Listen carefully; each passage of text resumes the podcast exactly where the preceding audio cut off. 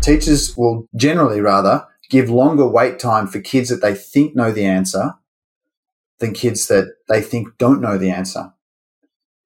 So, you know, the, the smart kid at the front, you know, Sally, what do you think? You wait, you're waiting, you're waiting, you're waiting, you're waiting. Ray up the back, oh, no, okay, we'll move on. And, and they do it probably because I think it's grace and, you know, let's not embarrass the person. But, you know, having been on the receiving end of that, that's like, you, you just don't think I'm smart.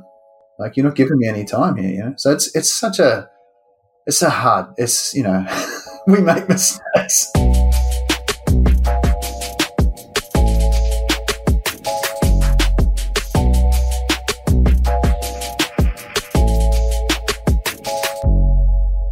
Ashanti, and welcome to the Taking Off the Mask podcast, where men get real.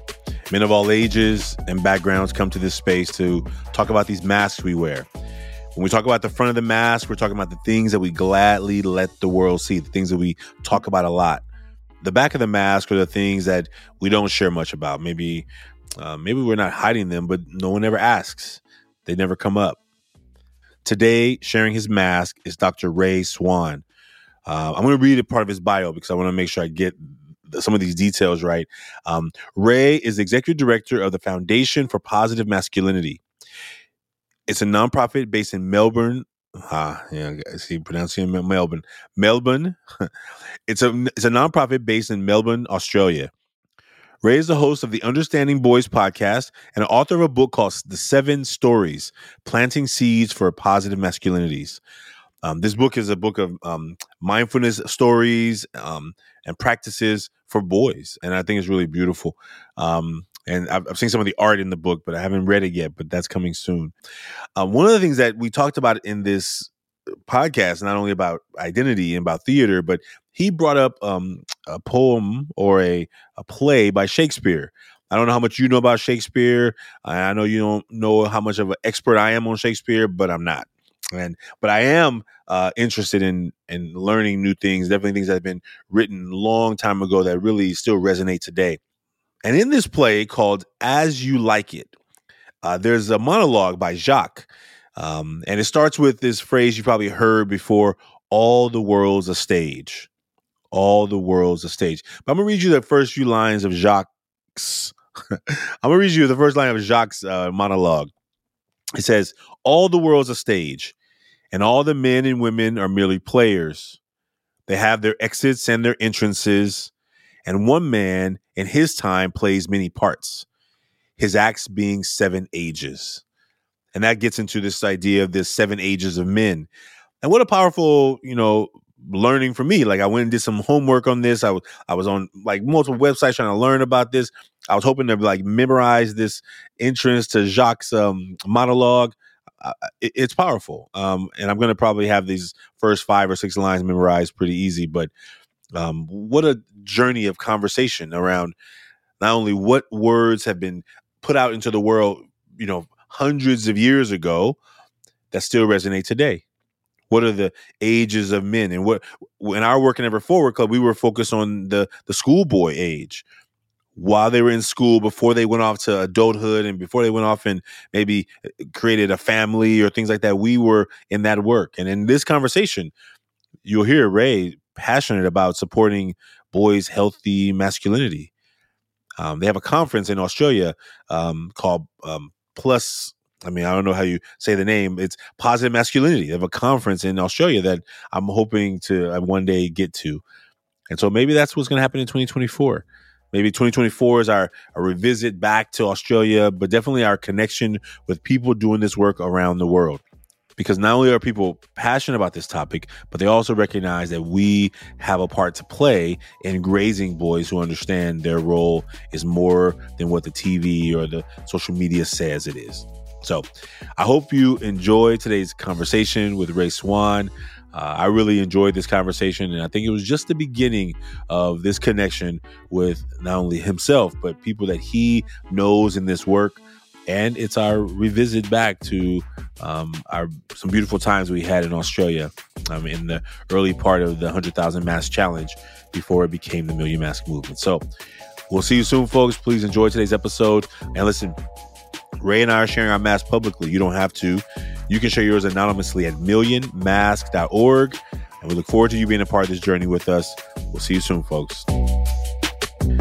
Ray Swann, welcome to the Taking Off the Mask podcast. So glad to have you. Thank you so much, Ashanti. It's great to be here. I'm glad you're here with us. So, I would like you to introduce yourself, tell folks what you want them to know about you, and then we'll jump into these masks. Yeah. So my name is Ray. Um, I'm in Melbourne, Australia, which is down the bottom. You know, down the bottom, down the bottom. You know, so we're in we're the southern kind of part of Australia. Um, 51 years old. Um, I'm a dad. I've got a couple of kids. Uh, my boy is just turned 21. He's an, a, an apprentice in construction, so he does carpentry. My daughter just finished schooling, and she just got into um, like a law business course that she wants to do down here. I mean, in Australia, you know, they stay pretty local, so we're, we we kind of got the little family thing happening for a few more years yet, while they sort of keep figuring stuff out. And in my working life, I do lots of different things. Um, I've been t- and still work as a teacher, um, teach teachers and teach kids do a lot of work with boys. Um, I run a foundation called the Foundation for Positive Masculinity, which is about using research to kind of find ways to help kids to connect to healthy ways to be, you know, in this world. And it's such a, a world of, you know, change and, you know, messaging and, you know, like what are the kids learning and seeing and, you know, who are some people that are sort of standing up using research, just trying to do and say and figure out some things like some, some pointer posts that people can start to look at. So been working on that for a few years, and that's kind of coming out of the ground last year and into this year. And the other thing uh, probably about me that I really, um, I don't know if I want people to know, but it's just part of who I am. I really love, like, probably like a lot of people down here, like we love the water, you know, so I'm in the water a lot. I don't live too far from the water, so I swim a lot and I dive and surf. And I just, you know, the more in that, something about it just really seems to change my being. You know, I just feel at home when I'm, you know, in the water. So there's a little bit about me.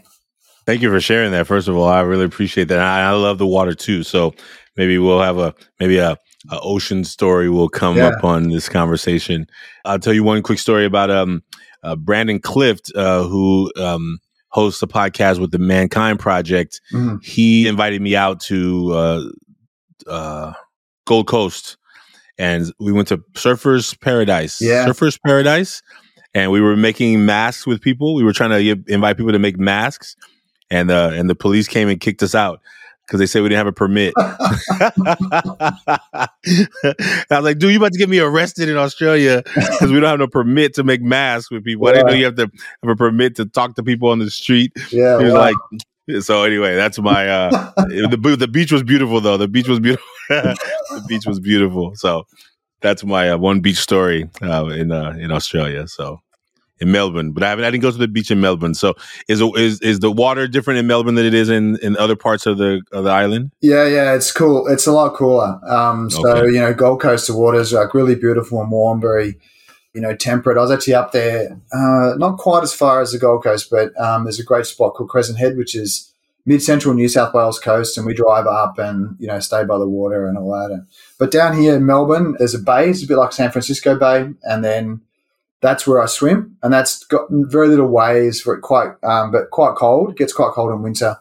Um, and then there's a sort of surf beaches on two sides because uh, Victoria's kind of got the bay, and then it's got these two kind of um, peninsulas, if you like. So depending on which way the wind goes and mm. all that, you can kind of find a, a happy place. Um, down the beach, which is great.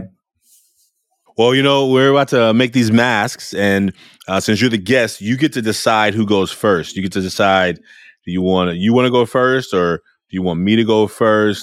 uh, what what what what's what's calling you in today? You know what? I think I'm just going to jump right in. Okay, all right, into the water. Fantastic. I, I like it. Let's. I'm, I'm all ears. I'm ready. Okay. All right. Um, you know, the funny first funny thing was drawing. You know, I thought, oh, I'm not a very good drawer. You know, like I got to draw a mask. You would think it's really straight, straightforward, but yeah, even that was was a, a little bit um, bit of a challenge. And I put a head behind it because I thought that'd be cool. And also, I've done a bit of mask work. So one of the things I didn't say in my intro is like I run a little theatre company and we do shows. Um, you know, solo shows and we used to run workshops for men and creativity and stuff like that. And there's a bit around mask work that we we've done, and you know, when I was a student, I studied. I used to teach drama as well, and teaching about like what mask means and representation. So I, I kind of felt like I needed the head in it, mm. you know, because the head is kind of it's actually a, a whole other thing, right? You know, you're sensing, you know, and sometimes you get that disconnect between, well, hang on, you know, and what's integrity, you know, like you kind of, is it, is that alignment around that? And when people are wearing different masks, are the ones they, so I started thinking about a lot and I thought, no, hang on, just do a simple, a simple drawing. and then I was thinking about, you know, is it a happy, you know, because then you got that classic, you know, Greek masks, the happy and the sad and, you know, tragedy and comedy. And, you know, I started thinking about that. And I was like, no, no, just try and, you know, just keep it simple. So then I thought about, well, what are the things, you know, like what are the things I want to sort of show, I guess. And the three things that kind of came up for me, one was that just being calm. Yeah. And, um, you know, I think as a man, you know, whether it's relative just to how I grew up or, you know, the kind of men that I know, just having, being someone who's calm, you know, and able to, someone once said to me, you know, with a man, you should be able to be near them when they're angry and not feel scared. You know, so having a sense of just being calm is, I think, is really important. And the work I do, and you know, I spend a lot of time, coach people and um, you know, teach people, and you know, support people. And so, being calm is something I, I kind of want to have as a as a lead thing.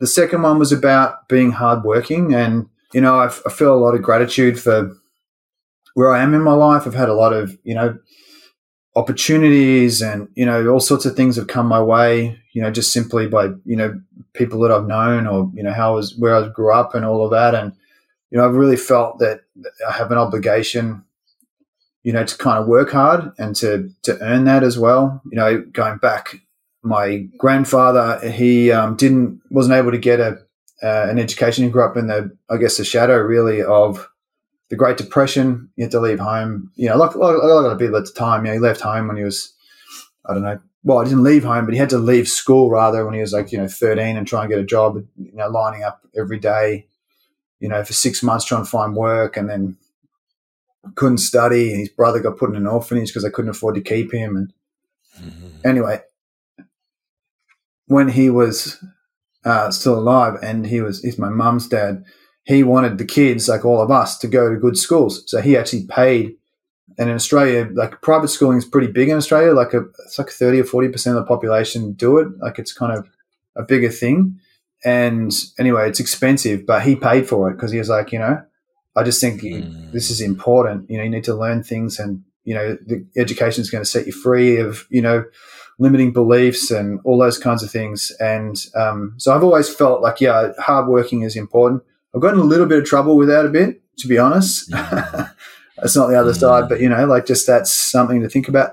And the other one was just about being, you know, engaged. Like I feel it's really important to be present to people, mm. and um, you know, in the busyness of life, just actually trying to find that anchor where I'm here if we're talking, I'm going to stop and actually really try and pay attention. I don't always do it, you know, I, I, always fall short of that, but you know, just just trying to actually be someone who is going to hold that space because I've noticed in myself that you know those real moments sometimes it can be in your whole day and you rewind and you go, wow, that person, you know, like you're doing your shopping and there's like someone in the queue just you know you drop something and someone passes it and smiles and they're just there, you know, and you're like, wow, you're just you're so there. So being engaged for me is something that I've you know I want to try and you know sort of bring out or put out, um, I suppose, on the front of the mask. Mm. Beautiful. thank you, thank you. Um, as I was listening to you and really just trying to in that moment, even just driving it, trying to be really present. Um, I was telling you before we started recording that I try and make the mask like right before I start because I want to like really be right in the moment. And so um when you said the word engaged, um like being present, being right right with the person, I think I'm gonna I'm gonna go there on my front of my mask. So mm-hmm. much we have a couple a lot of things in common, but here's what yeah, yeah. here's a there's a new mask I'm I'm working okay. on. This is a it's a mask, but um hardworking. I wrote passionate, and I wrote emotions.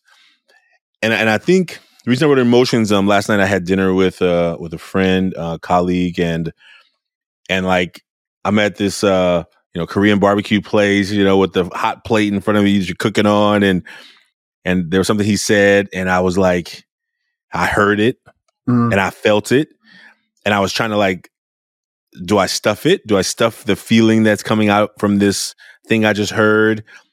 And I was like, and I said, if I just if I don't talk, then I can just like ride the wave of that emotion that's passing through, you know, some sadness. Mm. And I just um, but I didn't want to be silent. I mean, I, if I'm silent enough, then no one knows that I'm really feeling what you said. Like somebody being calm, right? You don't. They're like they're angry, but you don't feel scared around them, right? And I think it goes true for me also being in the fact of being sad. Like if I'm calm enough and I'm quiet enough, no one knows that I'm feeling these things. So I just keep it all, you know, Yeah. stoic and bottled up. But in the moment, the reason everything I wrote emotions is because I was like, like in that dinner, in the short time of dinner, I, I think I cried twice. I'm like, what's going on with you, Ashanti? What's happening? But I think because I I was engaged in the conversation, I let myself feel. I didn't like, I didn't disconnect from heart and head Yeah. which which I'm very good at. I'm very good at standing in the head and the facts, the data, the numbers, the facts, the data, the numbers. Did it work? Did it not work? Is it working? Is it you know all these things? But to like let the head and the heart stay connected. That well, actually, I'm not really mad about that. I'm actually more sad about that. But I'm used to turning it into mad because the metrics makes me have to be focused on the getting it done, right? The the the stuff. And so, uh, yeah, that's what's really present for me when you wrote the word engaged. I like that word. Uh, I didn't know another word to write besides emotions. Um, cause I think definitely when I was a teenager, I would never have told people that I show emotions because I didn't, I didn't know I had any emotions except Mm, anger mm, and maybe funny sometimes, you know, but, or like, I don't care, whatever. I don't care. I don't care. Um, but yeah, that, those are the three. And, um, that's what resonates to me right now.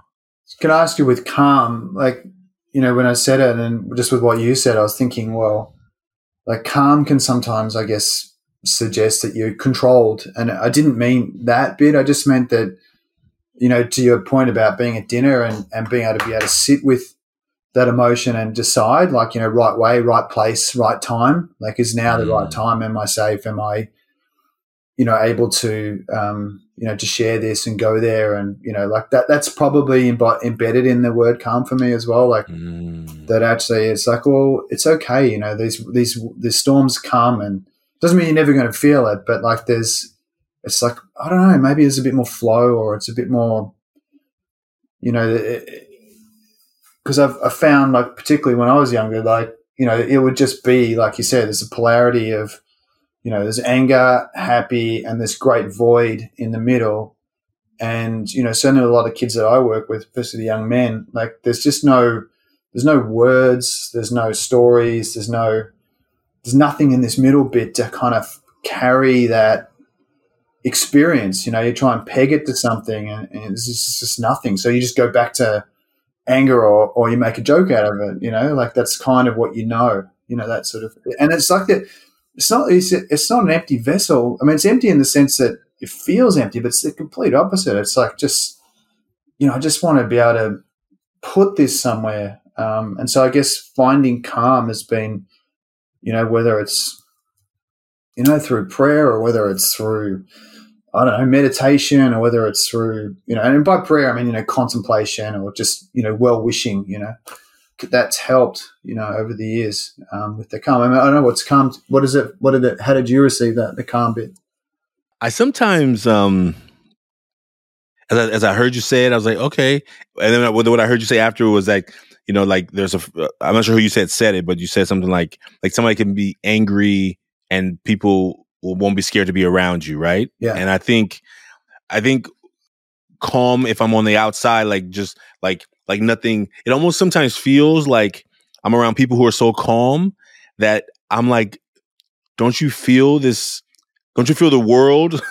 don't you feel what's happening in the world? And they're just like, yeah, you know, okay, it's okay. And I'm like, no, like I so. I think sometimes I'm like, yeah, uh, but I, but I, but I under, I get it. I get it. Like, and I always like trying to feel. I think the question you asked also is, am I safe to express this feeling I have here? Am I, am I safe to express with this person that I feel I feel anger and rage about these topics that are happening in our world or in my city or in with with young people or older, with whatever it may be. And if I'm around somebody who is not able to make either make space for those for that for the feeling or they are downplaying it for whatever reason, either it's for their own, you know, ability not to feel it or for they don't feel it at all, right? And and so I have to then say, oh, okay, my feelings aren't going to be welcome here, so I'll back them off. Uh-huh. And then it's easier just to like change the topic, right? Just have yeah. another conversation. So I think as a teacher, if you ever thought about when people would describe me as a when I was a teacher, I don't think they ever would describe me as a calm teacher. Like if you don't do your homework, I take it serious. Yeah. Like if you if you're talking while I'm talking, I take it serious, right?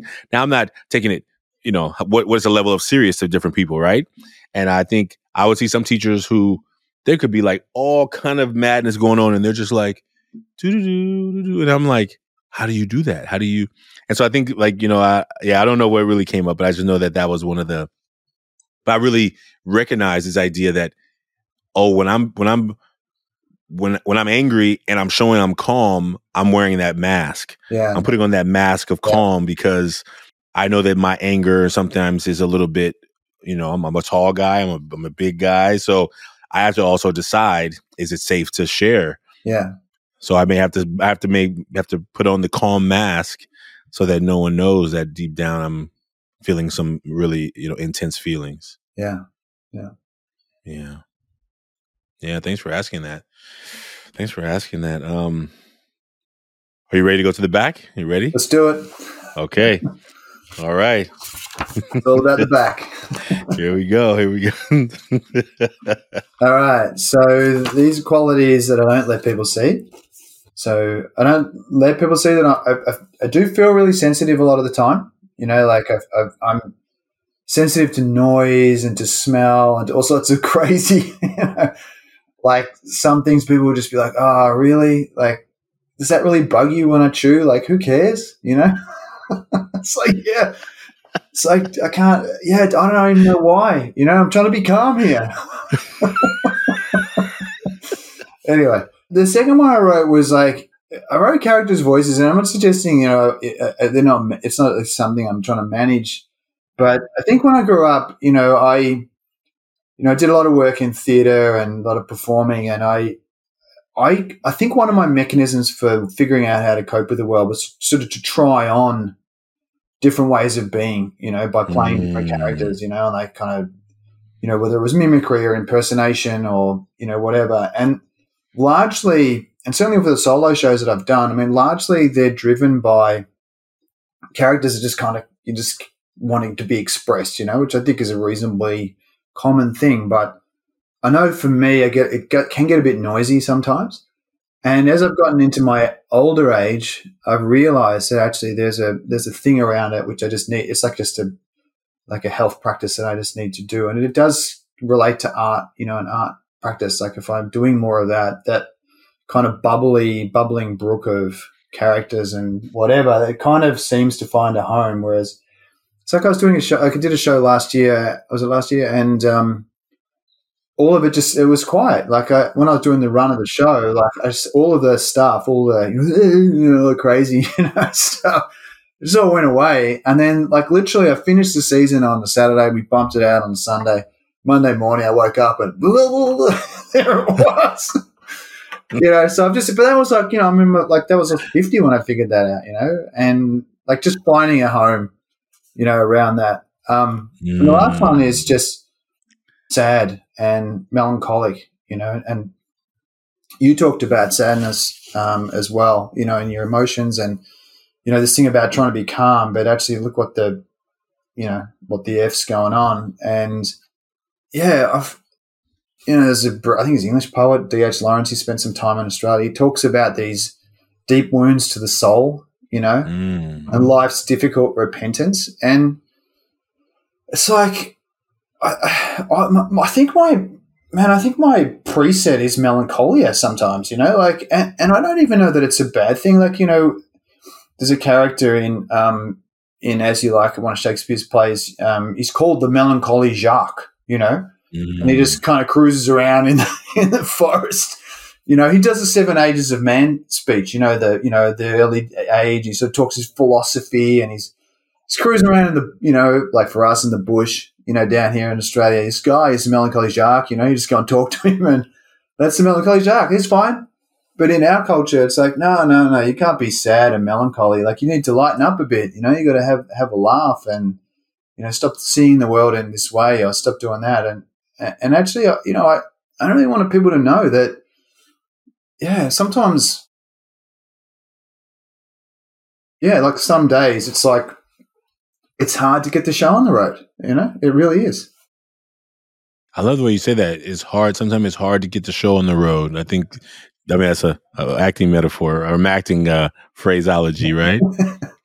but, I, but I'm actually going to look up this story. I, mean, I, I, don't know about the Shakespeare play as you like, or Melancholy Jock, or Seven Ages of Man. I'm gonna I'm gonna look at that today for sure. It's on my list. Um, I think one thing that stood out to me with that you described the back that really just resonated was this deep wound of the soul. Deep wound of the soul. And I think that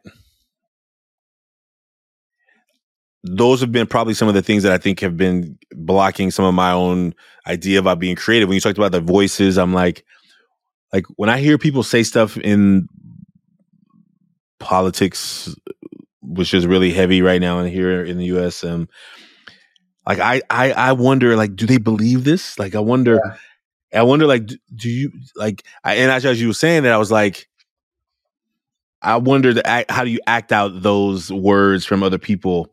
Like, like does that just does that roll off your tongue naturally, or do you practice that saying things like that? Do you do you practice making fun of people and calling people names? Is that a normal thing that for some people is just the way they are? And I'm I'm I I, I find that hard for me. Mm. Right? I don't I don't and so I think about that a lot, and I'm, it's a lot. A lot came up as you were saying that, so it connects to the back of mine too. Um, but I'm to check out. I'm to definitely check out that poem. Who who who wrote "Deep Wounds of the Soul"? You said J. H. Lawrence or someone? D. H. Lawrence. Yeah, he, it's a quote. Um, I'll send it to you. He he's, he's talking about being unwell, and he's sort of saying that I'm not simply.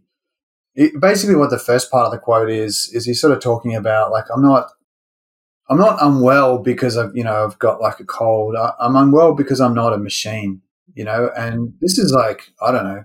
He wrote this hundred years ago, I think. And he's talking about like, I'm not just, I'm not a, a part of this mechanism. Like I'm not a robot. He doesn't say that, but that's what I took from it. You know, I'm not, I'm actually, the reason I'm unwell is because of that. I'm unwell because of these deep wounds to the soul. And then there's this life, you know, this, mm. what he describes as, as the difficult repentance, you know, and it's trying to make sense of it.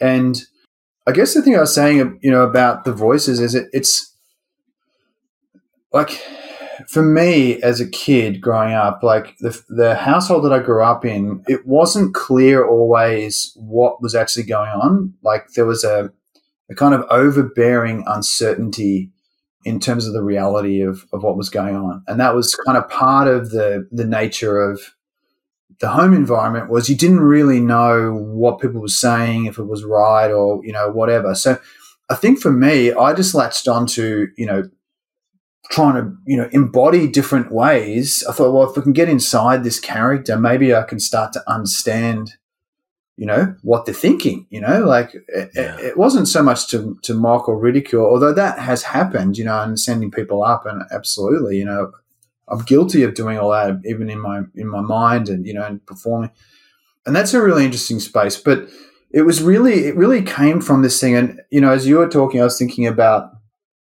truth telling like you know trying to to reach that that point of truth and, and knowing. And like, how do you approach it? You know you're watching a, a politician and they're kind of they've got their media statements and their little grabs and they've been trained and they know all that. And and you're trying to penetrate you know and you're trying to say you know what, what sits behind that? You know uh, there's a, a, a, politician who just he's just retired from politics. He's on the um, on the right side of politics. So the, i guess the republic side you know he was the prime minister during the pandemic and you know there was i was listening to the you know the national broadcaster doing like kind of you know talking about his career and just trying to figure people saying yeah but what was he really like you know this guy's a public mm. figure and you know, I'm thinking about my own, you know, what, and so I'm thinking, you know, I'm starting to, you know, play the guy, like, how does he sort of, you know, appear? And I'm trying to get my head inside it. And, you know, it's a, yeah, it's fascinating, all that stuff, you know, understanding people.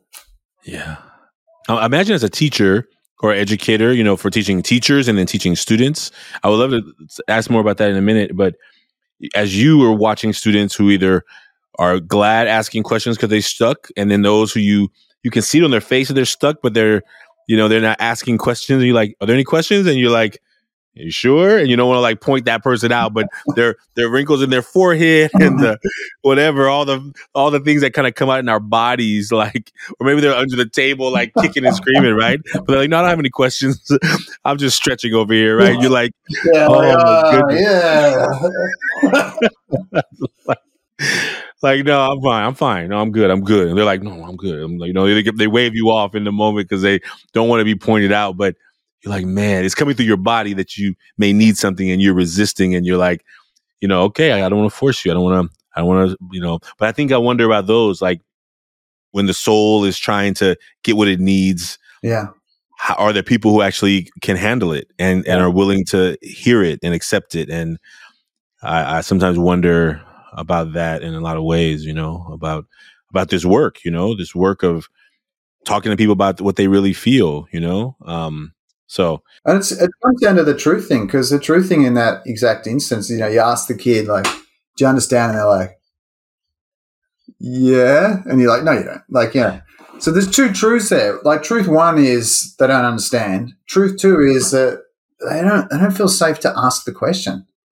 You know, so as a teacher, as an educator, or whatever, or a counselor, or a facilitator, or whatever, it's like, well, there's two things happening here, and you know, which one am I going to support? And that's why I always think you come back to the the whole person, and you know, and and time. I mean, there's mm. there's interesting research in classes. You know, have measured wait time. So the wait time and take up time. You probably remember as a teacher, you know, like how long do you? You may you probably know this, but anyway, just just make the point. The um, like wait time and teacher time is that teachers will genuinely or gen, generally rather give longer wait time for kids that they think know the answer than kids that they think don't know the answer. So you know the, the smart kid at the front, you, you know, Sally, what do you think? You wait, you're waiting, you're waiting, you're waiting, you're waiting. Ray up the back, oh, no, okay, we'll move on. And, and they do it probably because they think it's grace and you know let's not embarrass the person. But you know, having been on the receiving end of that, that's like you, you just don't think I'm smart. Like you're not giving me any time here, you know. So it's it's such a it's a hard. It's you know, we make mistakes. Oh man, I mean, I think it's even a powerful statement. Like when you have a student who you think knows how long you wait for them. Like I, I'm a, I'm a, I've, I'm really proud of how much I wait because I, yeah. I can just sit in silence. When I became an administrator and I was training teachers, I'd be like, I, you know, I would start counting. Ask a question, I would start counting one and two, it'd be like less than two seconds. I'm like, oh my goodness, like, and I said, do you do you know how long you wait for people to answer a question when you ask them? Mm. And they're like, one, two. I'm like two seconds. Yeah. Like you know what I'm saying? Like like right now in this the way you answering that question took longer than you gave three or four of those students because as soon as they answer, as soon as you ask, you were like waiting for words to like fill in the gap. And so I really wanted teachers and I really encouraged them to just take a breath. Mm. Like something like, but to not give people a chance to even hear the question fully, process the question, and then find some ways to think about. Anyway, that was that's more teacher pedagogy stuff. But I think yeah, yeah. that that idea of it is so important, right? Because it's also like, oh, I don't even. Uh, or if this, or if the student knows how you're going to do it, they know that they they just say silent for a few seconds, and you're going to move on anyway then it becomes like, are you really having a good litmus test of how students are understanding? Or, mm-hmm. you know, teachers say, everyone got it? Everyone understand? Okay, good. We'll move on. And you're like, yeah. Okay, yeah, you you didn't even wait two seconds for yeah. anyone to potentially get their hand up in the air of saying no, not me, right? But those are the ones that that stand out. And I think when you said yeah, something you said about wait time, but I was really step, stepping into that thought process of like when we ask people how they're doing, right? Like if they know that we don't really have time, then maybe I'm going to give you the easy, frictionless answer that's just going to keep it moving, right? That I'm gonna just keep it be moving. Oh, I'm fine. I'm good. Great. Everything's great. Right. And so therefore I could go around all day thinking everyone here is doing great. Everyone in my everyone in my class, right? But you did you didn't really you asked the question, but you didn't make space for the answers. Right. And I think those are important things to know too, you know. Um, let me show the back and then we'll jump in because I think we're already in it. Like you're like, I'm gonna just make sure I so because it resonated a lot. The back of mine, um, my messy writing says fear of failure, sadness, and worry. And I think those resonated a lot to me. Um, just kind of when you um share the back of yours, you know, I think when I think about being sensitive, like and not not ever growing up being able to share it, but finding those ways of like finding sh- sharing it as an adult, like the sadness, like the the soul feels or the you know and i think sadness about lots of things that are happening in in the world but so and family stuff and and and some things i'm trying to like not deal with. I'm not i'm not trying to deal with. I'm trying to like i'm trying to be the the the social entrepreneur who's leading this organization who's trying to do something big in the world. I'm trying i'm trying not to make it about me and I, and I think last night at dinner, one of the statements I said was that uh, that that stood that came to some tears. I, I said something like, um,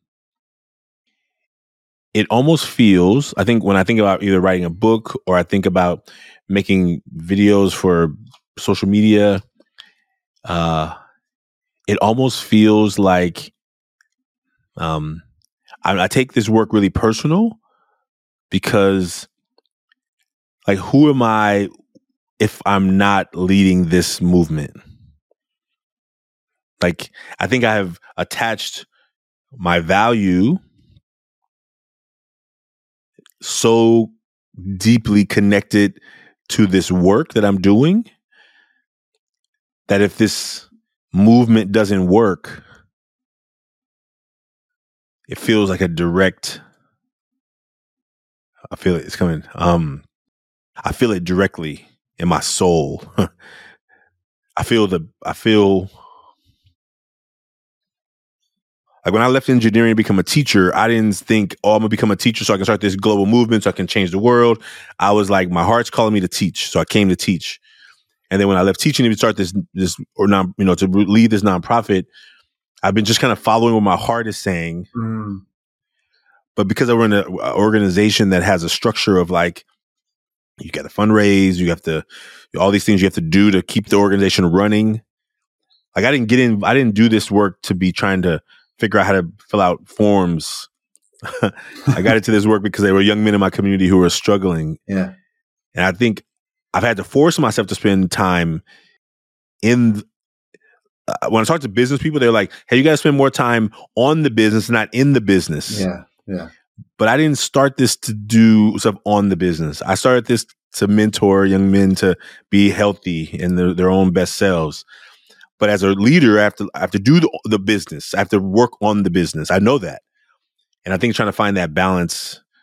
And since I don't spend enough time on the business and the business stuff, then the business doesn't it, it can't really survive. You know, you have to like and so who, you know, so maybe I got to find that person who comes in and takes care of the business stuff so I can take care of the, the other stuff. And I think it's just trying to find those layers, you know, mm. you know, so anyway, though, that's the back of the mask. And those are the things that are like really fresh because it, it just came up last night, but yeah. Do you notice like having done, you know, so many masks, does it, does it change for you or are there kind of meta themes that kind of show up, you know, in, in your masks? Yeah, when you started describing what you drew and why you drew it, I was like, I, I was that's so beautiful, right? Like you you you gave yourself from you know you gave that room to like, oh, here's why I drew it like this, and here's what I was thinking about like that. I, I had to. That's why I started doing the masks in the moment because I think what I was doing for a long time is I was just writing these words and probably fear of failure shows up probably in most of my masks. I actually didn't even realize I wrote fear of failure today. Yeah. Until I was already about to start reading, I was like, oh wait, wait a minute, that's that's one that I write often because I think it's, it's, sometimes like right here behind the surface of all this hard work, you know, and that's what hard work is. The hard work is because I don't want to fail, mm.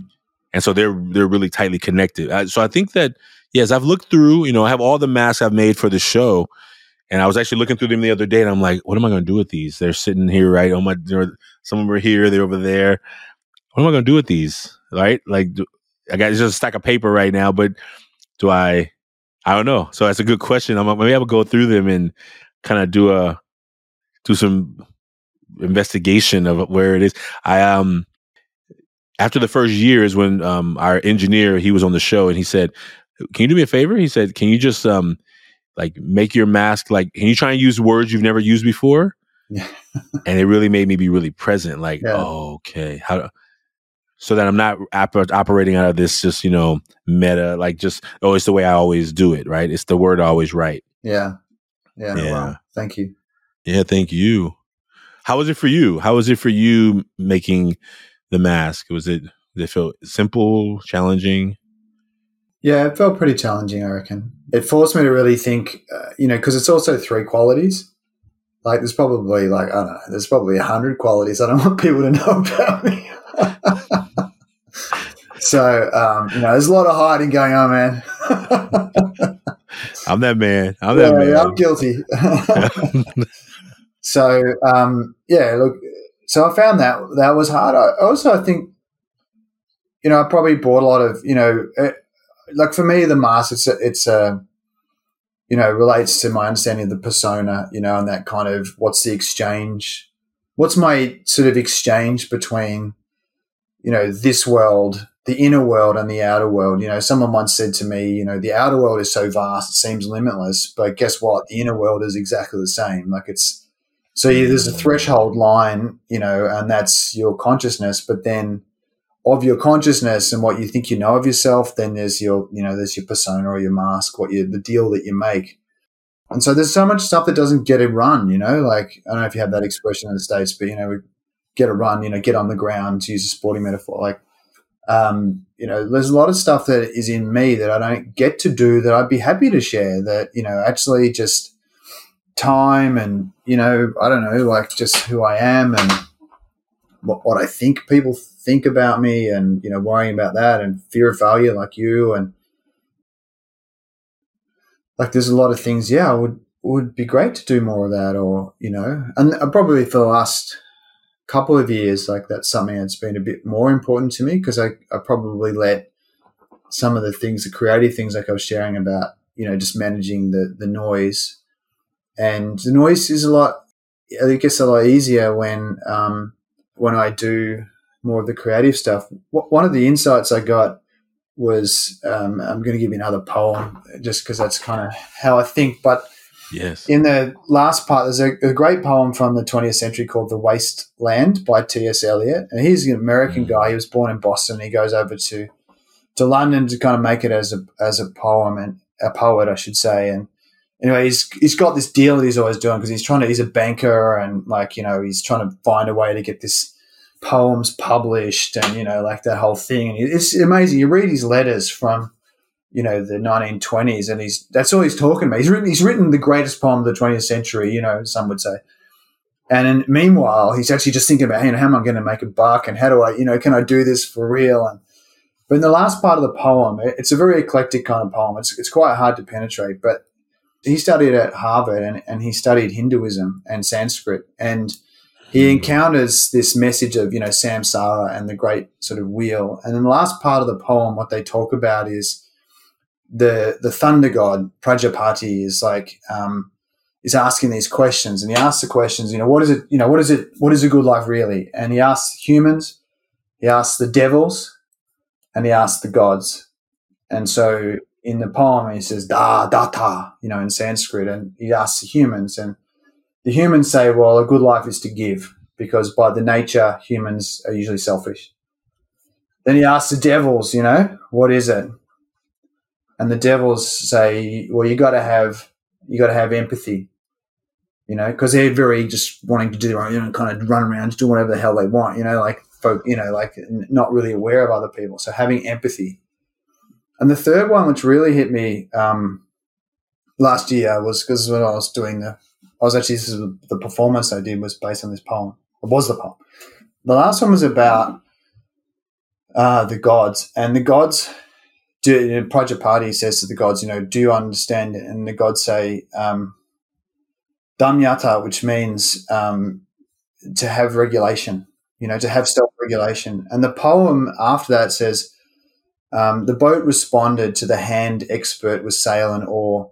My heart would have responded gaily when invited, beating obedient to controlling hands. And really, what the poet is suggesting is that, you know, to live this life, you're kind of making these, you got to kind of think, you got to be intentional. You're making these, you know, you got to live with regulation. That's what the Sanskrit is suggesting. This ancient text of wisdom is saying. You, you kind of have to, you know, you, there's there's going to be these things, and you need to choose and, and apply them. That's what I took from it, anyway. Mm, thank you for that.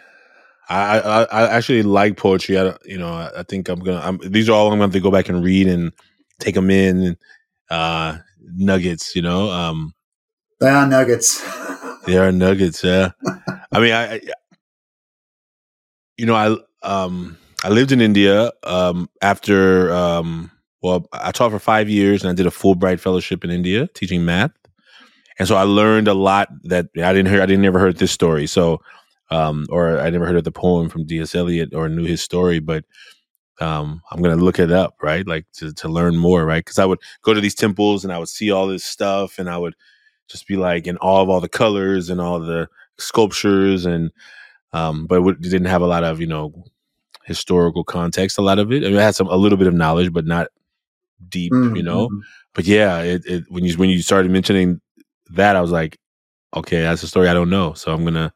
So thank you for that. And I think you know you as a as a performer, would I don't know if I is that the right term if I call you as a yeah, performer? Yeah, yeah, as a performer, and you just you you rattled that off like like like you're performing it right now. I was like, oh man, like I was I was sitting in it. I was sitting in it, right?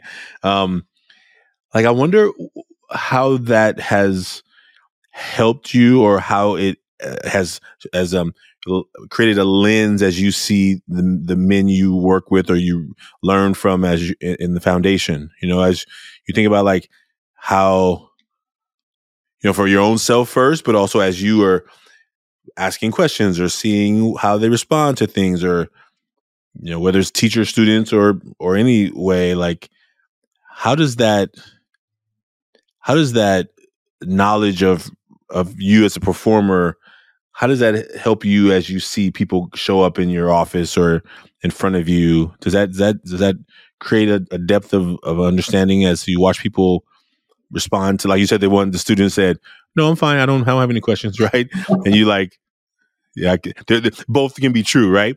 Yes, yes, yes. Okay, you don't feel safe to say it, but everything in you is trying to say it, right? Yeah. And and and, the, and they're both being true at the same time. Yeah, uh, it's a great question. I think there's probably a few things that spring to mind. One is that you know I really believe that we're running all these stories all the time, you know, and we're thinking about stuff and we're trying to be this or we're trying to be that, and and how we respond to our lives is really determined by the story that we believe we're living. So, you know, someone comes home and, you know, there's been a fire and it's tragedy. How that person responds to that tragedy will, will be directly determined, not by the scientific facts, but it's going to be determined by the kinds of stories that they believe in an afterlife or do they, you know, like how do they, you know, how do they think about all of those things? And I, I would say that, you know, over, time, I've probably collected a lot of stories because they, going back to my childhood and trying to figure out what's really happening. Um, I think stories are really important to me because they actually were these, you know, what's the term? Simplexity. They're simple, but they're complex. You know, like you can tell a kid a story and you can say much more in that story indirectly than you could ever. They're never going to listen to you directly. You know, I tell a story um, which I, I've discovered it was a guy, um, Richard Wilhelm, who was a sinologist. He was um, he was one of the people that bought the the I Ching from uh, the east to the west, you know, from China back across. And he tells a story of the rainmaker. It's super quick. Basically, essentially, what happens is he was literally in this village in China, and it hadn't rained for ages. And the villagers like, okay, we've got to get the rainmaker, right? So they're like, all right, let's get the rainmaker. And he's like, okay, this is, uh, is going to be interesting. Is it, you know, Western dude? Like, you know, let's check out the Rainmaker. Anyway, so this old, old fella turns up, right? Sniff around, kicks the grass, whatever, or the dust probably. Goes and sits in this hut just outside the town. And I kid you not, according to the story, two days later it rains. Right? And this guy, Richard Wilhelm, is like, you know, WTF? Like, what is going on? You know, like, what is going on here? So he goes out to talk to this guy and he says to him, like, you know, how did you make it rain? He goes, what do you mean? He goes, how did you make it rain? He goes, I don't know about anything about making it rain. I'll tell you what happened. I went to the town and everything was out of order and I felt out of order. So I just came into this hut and I just got myself back in order and it rained. Now I've told that story to tons of kids. Right? They all they tell you amazing stuff. Little kids, you know, little seven year old boys, eight year old boys. Oh, the rain means crying, or it means this, or no, no, you got to just, you know, you get too around. The world around you looks really bad when you know you feel bad. It's like, you know, incredible. Like, that's such a simple story, but you know, so what what stories are the you know the people that we're encountering? What what are they living into, and what roles are they playing? And importantly, you know, I'm just like a little bit character that's come on in you know Act Three, Scene Two. you know, I'm the one that comes on with the with the drinks or something and puts them down, and then you know I'm out of their story. You know, I'm out of their movie for the you know for however long. You know, so I'm conscious of that as well. mm. Man, I got I got some homework to do tonight. Uh, I guess I got I got some reading. I got some a reading list to, to get caught up on. I, I, I yeah, that that was powerful. And I had wonder. I mean, I actually as I was thinking about that too, like what what is that? What does that mean? And and I think it maybe he says I I I saw some things out of order.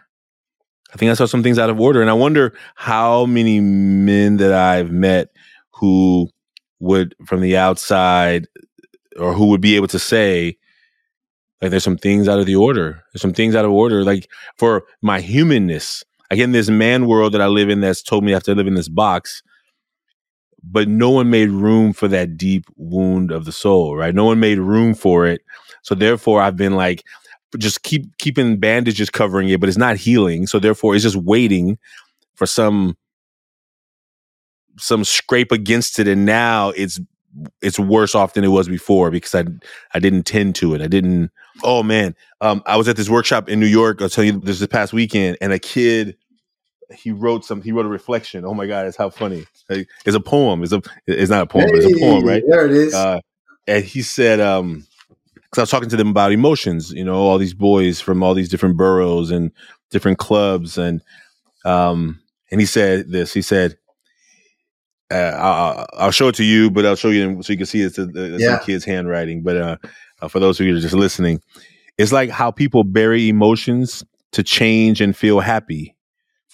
But when you think about it, if you don't finish your dinner and you store it in the fridge, it's the cycle on how people bury emotions. Wow. And still there.